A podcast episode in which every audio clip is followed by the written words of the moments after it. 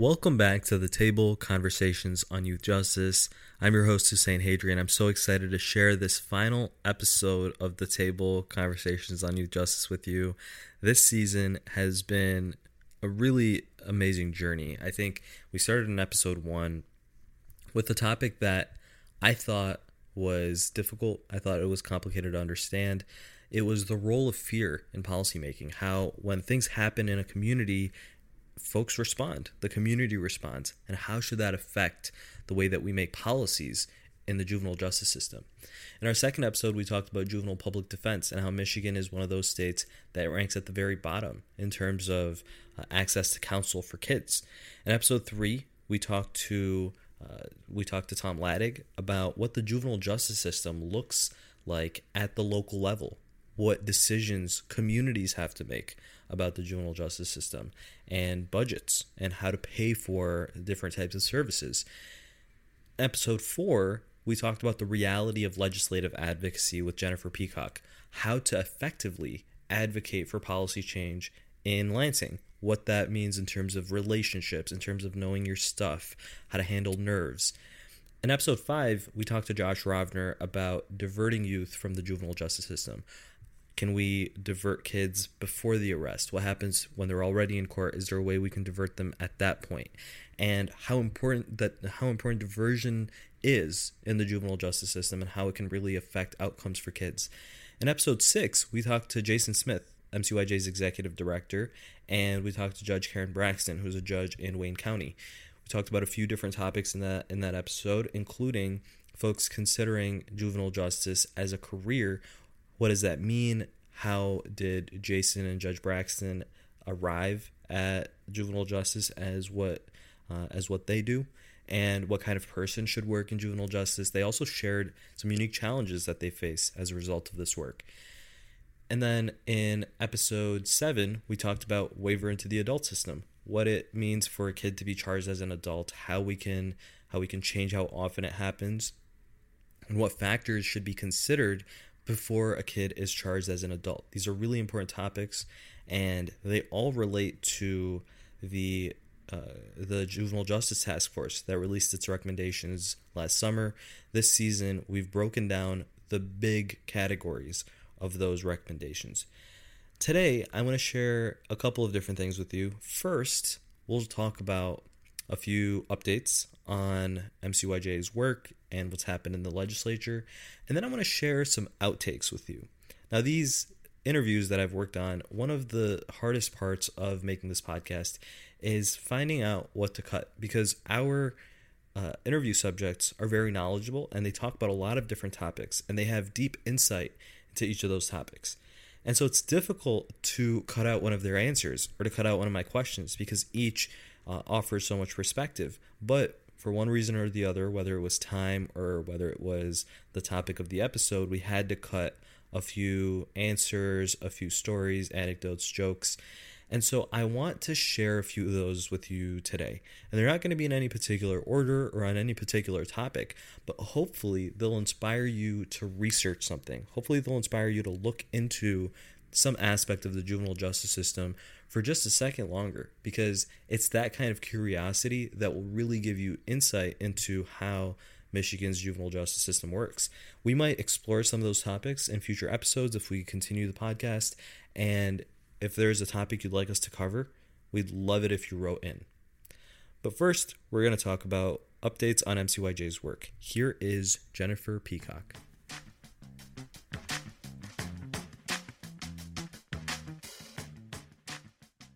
2023 has been a big year for le- this legislation and juvenile justice reform at large.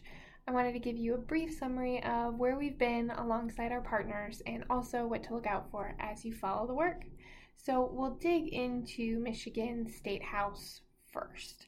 So, the bills were introduced in May and have been called the Justice for Kids and Communities Package. It's a total of 20 bills that are rooted in the recommendations by the bipartisan Juvenile Justice Reform Task Force.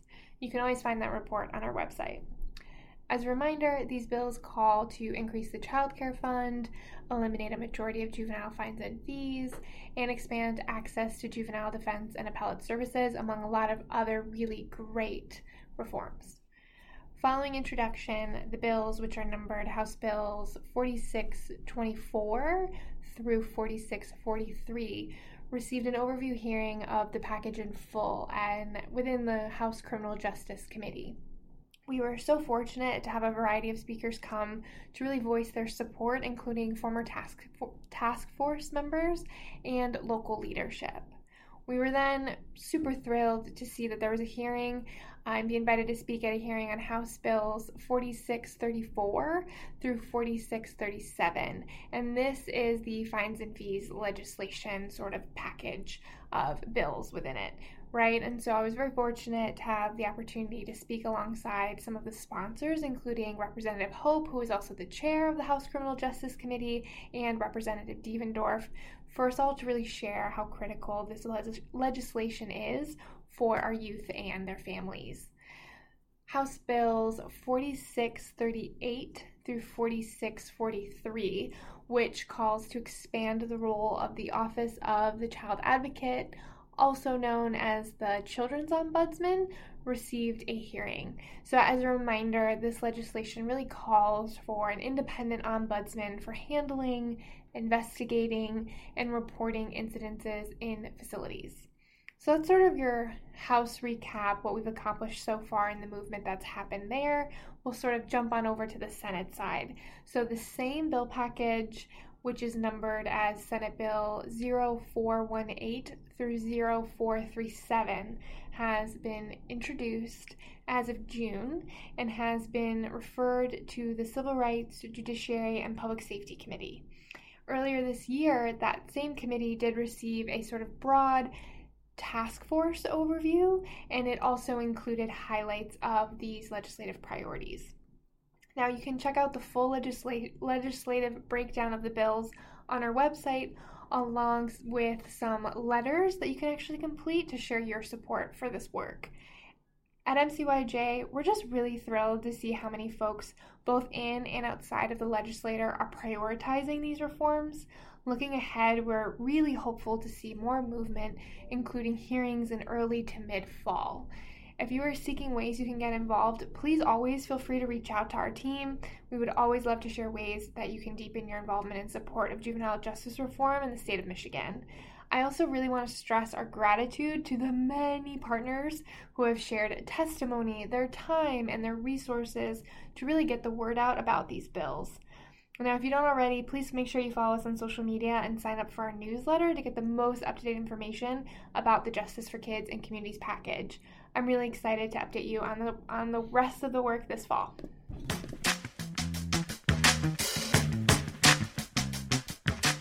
Welcome back. For our first clip, I want to share part of our conversation with Judge Karen Braxton. The part of the interview that I personally found most impactful was the part where she talked about being an elected official and being a judge because judges hold a very specific role in our society. You know, they sit up on a bench, call them your honor and all that, and they wear robes. It's really very separated from the average person. And so I asked her how that affects her work, the fact that she's an elected official and the fact that she you know holds this position how does that change the way that she approaches her work? This is what she told us. Is there something is there a unique challenge that comes with being an elected and you know interfacing with a community like that? Or do you find it to be empowering in your job that you have to answer to the people like that rather than just being like a bureaucrat or like an administrator of some kind? It's empowering. Um, one of my my tagline on social media is beyond the bench and the reason I've chosen that is because um, what I do on the bench is very important. I have a job. They've elected me to do this and I get paid to do it. So I should probably do it and do it well. But the other part of my job is to be in the community and make myself available to people in the community that have that I hope will reelect me um, yet again. And I'm up again next year. So um, it's interesting that you asked that question. But um, for me, it's an opportunity to come off of this little perch we call a bench to interact with people that we serve. And we are here to serve the citizens of Wayne County. Um, I love that experience. It humbles me it gives me perspective on how people view the bench, which is not always positive, but it gives me an opportunity to change that narrative about sitting judges as well if I am able to sit with them in any environment um, for whatever reason, be it a juvenile justice task force, is it a community meeting, or sometimes I'm hanging out with some kids at a picnic because with some jeans on and they're throwing water balloons at me. Um, just to give them that experience that judges are humans and my job just happens to be a judge but i'm just a regular person i always tell people call me karen unless we're on the record um, i'm just karen and i think the public needs to understand that i'm karen that i'm a mom that i'm an aunt i'm a daughter there's so many other things that make up who i am and judge happens to be somewhere near the bottom and it's just a small part of who Karen is. So that community aspect for me is everything. Um, and without it, honestly, I don't know that I would be the type of judge that I am today. For these next two clips, I want to share uh, the part where we talked about consensus. Now, we've talked about the Juvenile Justice Task Force over and over and over again this season. But one of the things that's always stuck out to me about the Juvenile Justice Task Force is how there were so many people from all sorts of different backgrounds. And I encourage you, if you don't know, to look at the press release uh, that I'll link in the show notes uh, that lists all of the members, and you'll see just from the you know the backgrounds that folks have that there is going to be intense disagreement in this room. But then you look at the actual the the outcomes of the juvenile justice task force, the recommendations, and most of them are either unanimous or they're by consensus. And I think that that is really interesting. It's actually, I think, a great feat. And so we asked Judge Braxton and Jason about how that happened and what the, you know, how to get folks on the same page, what what's challenging about that, and what is left to do in juvenile justice that we couldn't get agreement on.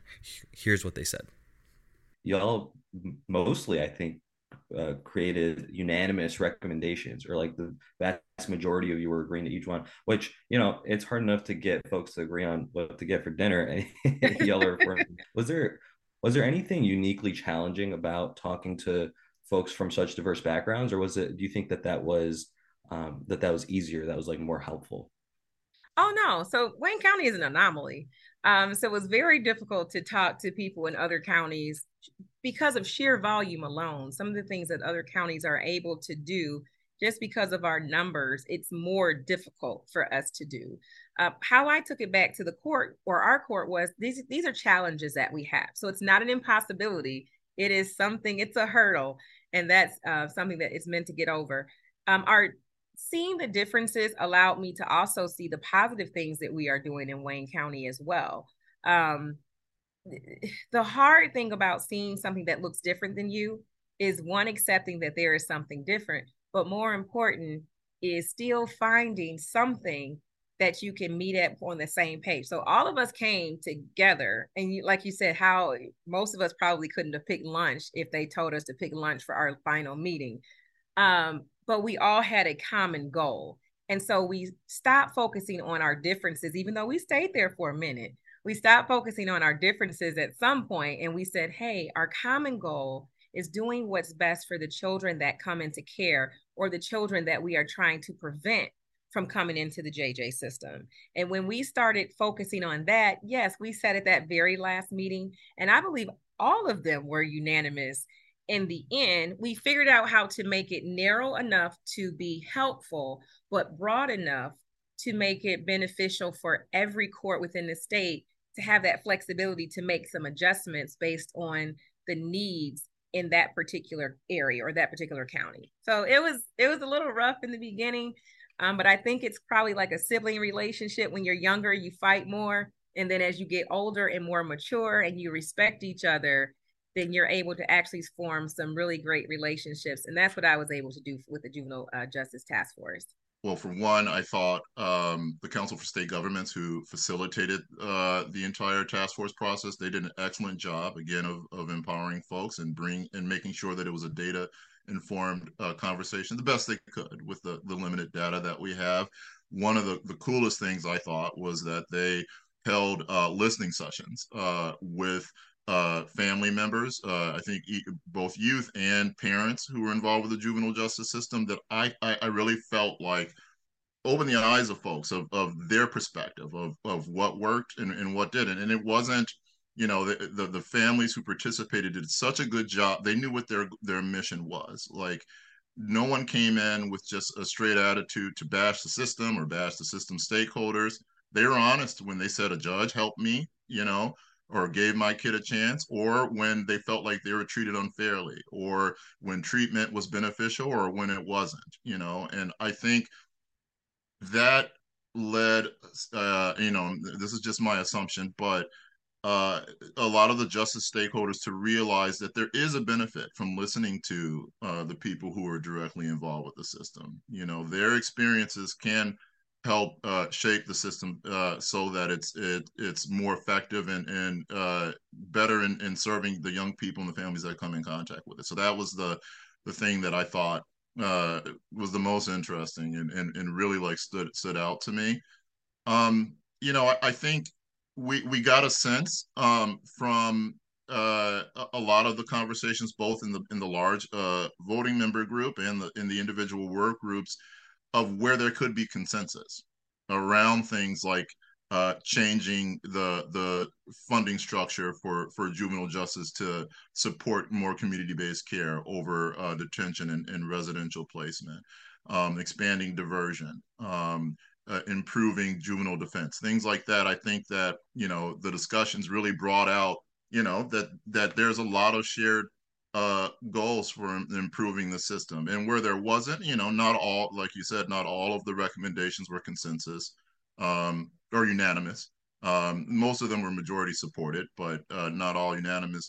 I think we have an understanding of where there needs to be additional work to get folks, uh, more folks on board with uh, some of those recommendations that were uh, a bit more contentious. Um, you know, I, I realized where there needs to be more public education on particular issues, um, where there needs to be more data and research to help uh, drive decision making around different items, both the things that were voted on unanimous and the things that weren't. Um, so I just think that like it, it, it, allowed us everyone to see uh, folks laid their cards on the table basically where where what and what they believe uh, is working and what's not in the juvenile justice system and i think that you will see uh, not only mcyj but a lot of the uh, the stakeholders that participated, you know, act, you know, respond to that uh, uh, going forward uh, based on those conversations. I also asked Josh Rovner from the Sentencing Project about how to get people on board about juvenile justice. Now, one of the unique things about the issue of juvenile justice is that folks from all different backgrounds, political and otherwise, can connect with juvenile justice because a lot of folks have kids and if they don't they've been kids. They know kids. And uh, it's very very intuitive that kids should be treated differently from adults in the juvenile justice system. And so he has been able to connect with a lot of people that maybe disagreed with him vehemently on other issues in other areas. And personally i found that very challenging in our work having to deal with folks that we disagreed with. But when it works, when folks that we disagree with come on board, it can be really fruitful. And so here's Josh talking a little bit about how that dynamic works and how to handle it. You know, you get a bill passed by getting 51% of the votes, and you just have to figure out where those 51% are going to come from. And there's definitely people that you meet with who you walk away from the conversation and you think, I'll put you down as a no. And then I do my best to forget about those people. I would say the bigger problem that I have as someone who cares about a lot of issues is discovering that your friends on this issue are horrific on other issues. Um, our champion in one state on a on a bill that we were working on strongly opposed to something that I agree with in other sections of my life. And in Googling that legislator and learning what else they were working on, that was hard to be complimentary of our champion on this issue when I see that they are a villain on other issues. That's hard um, because I don't want to see that person get reelected, despite the fact that they're good on this particular one. Um, so I think that that's just politics of recognizing that you make your friends where you can, but they're also temporary friends. You know, there's this line from Harry Truman if you want a friend in Washington, get a dog.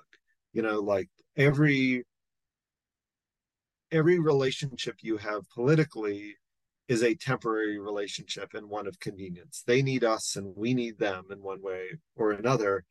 Uh, I find that the advocates in this field are like the greatest people that I've really come upon. And so that's where you're able to have a really good conversation because everyone's gone through this themselves. And so that to find your friends because they're everywhere on this stuff. It's part of the reason why the coalitions work is because we just need to support each other and and our group texts and our you know the frustrations that you share is part of the work to recognize that what can you say you need that 51% of the vote and that that's that's how you're going to get there as we close out this episode, I want to first of all thank you all for listening to this one. I'm glad that we were able to share some of them with you all.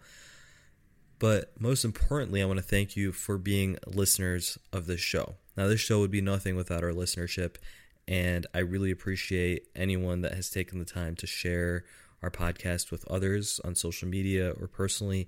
It really goes a long way. Now, it's been my voice for the most part, right? It's been me or Gabrielle Dresner, who used to be our host, uh, and then our guests. But I want to incorporate community voices if we ever do this in the future. If this podcast carries on, we'd love to hear from you. And so please write in, please contact us, follow us on social media, share our podcast with other people. I know I ask for that endlessly, but really, this project is important. And it's going to be a critical part of changing the conversation about youth justice. Look, MCYJ will be around always. We'll continue to find ways to deliver stories like this, whether it's through a future season of this podcast, our newsletter, our social media. We will continue to share these stories and we're going to continue doing the work. So, find a way to stay connected and find a way to stay involved. And that's our show today. Thank you so much for tuning in. If you have questions, don't hesitate to write in. For more information about the podcast and the show notes from this episode, check out our show page at miyouthjustice.org forward slash the table.